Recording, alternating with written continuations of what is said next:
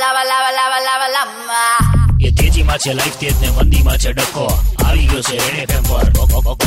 બકો યે બકા આ શું કે દીકરા? શું કે તું કઈ કહેવાનો હતો મને? બે ભૂલી ગયો? બે જીગા આ તકલીફ યો.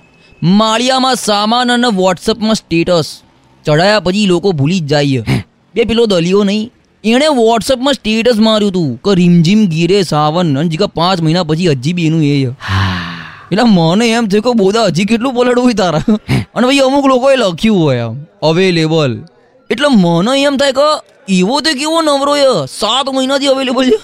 અને ભાઈ જીકા અમુક લોકોએ લખ્યું હોય ડ્રાઇવિંગ હમ? અને લખ્યા ભાઈ ચેન્જ કરવાનું ભૂલી જાય. જીકા હિસાબ કાઢવા બેસીએ ને તો એ માણસનું ભારત ભ્રમણ પતી ગયું એમ આખું. હા. અને જીગા સોલિડ હસું ક્યાં આવે ખબર છે? જે માણસ ઓફિસમાં ટિફિન ભૂલી જતો હોય ને એના સ્ટેટસમાં લખ્યું હોય કે ઇન સર્ચ ઓફ લાઈફ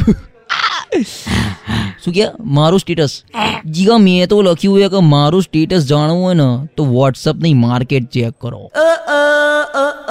લખી રાખજે જીગા જે દાડા આપણું શેર માર્કેટ હશે ને જીગા બધાના સ્ટેટસ સુધી આપણને ખબર પડી જશે કે લોકો કયા ગગનમાં રાચોય એટલે કોઈ આમ લખ્યું હોય ને સ્ટેટસમાં કે ફિલિંગ દીવાના. અને પાછળ પોપટી હાર્ટ ચોંટાડેલું હોય ને એટલે સમજી લેવાનું કે પાર્ટી તેજીમાં આવ્યો અને જો કોઈએ લખ્યું હોય ને કે કાન્ટ ટોક એટલે સમજી લેવાનું કે પાર્ટી ભૂગર્ભમાં અંડરગ્રાઉન્ડ થઈ ગઈ. અને જીગા હું તો એ વખતે સિમ્બોલ રાખીશ. એક જ પોપટી દિલ વાર્તા જ નહીં બીજી. અને જીગા તારું બી ફિક્સ જ સાન્ટાક્લોઝની બાજુવાળું. હમ. નહીં ખબર? ગોતી લેજે.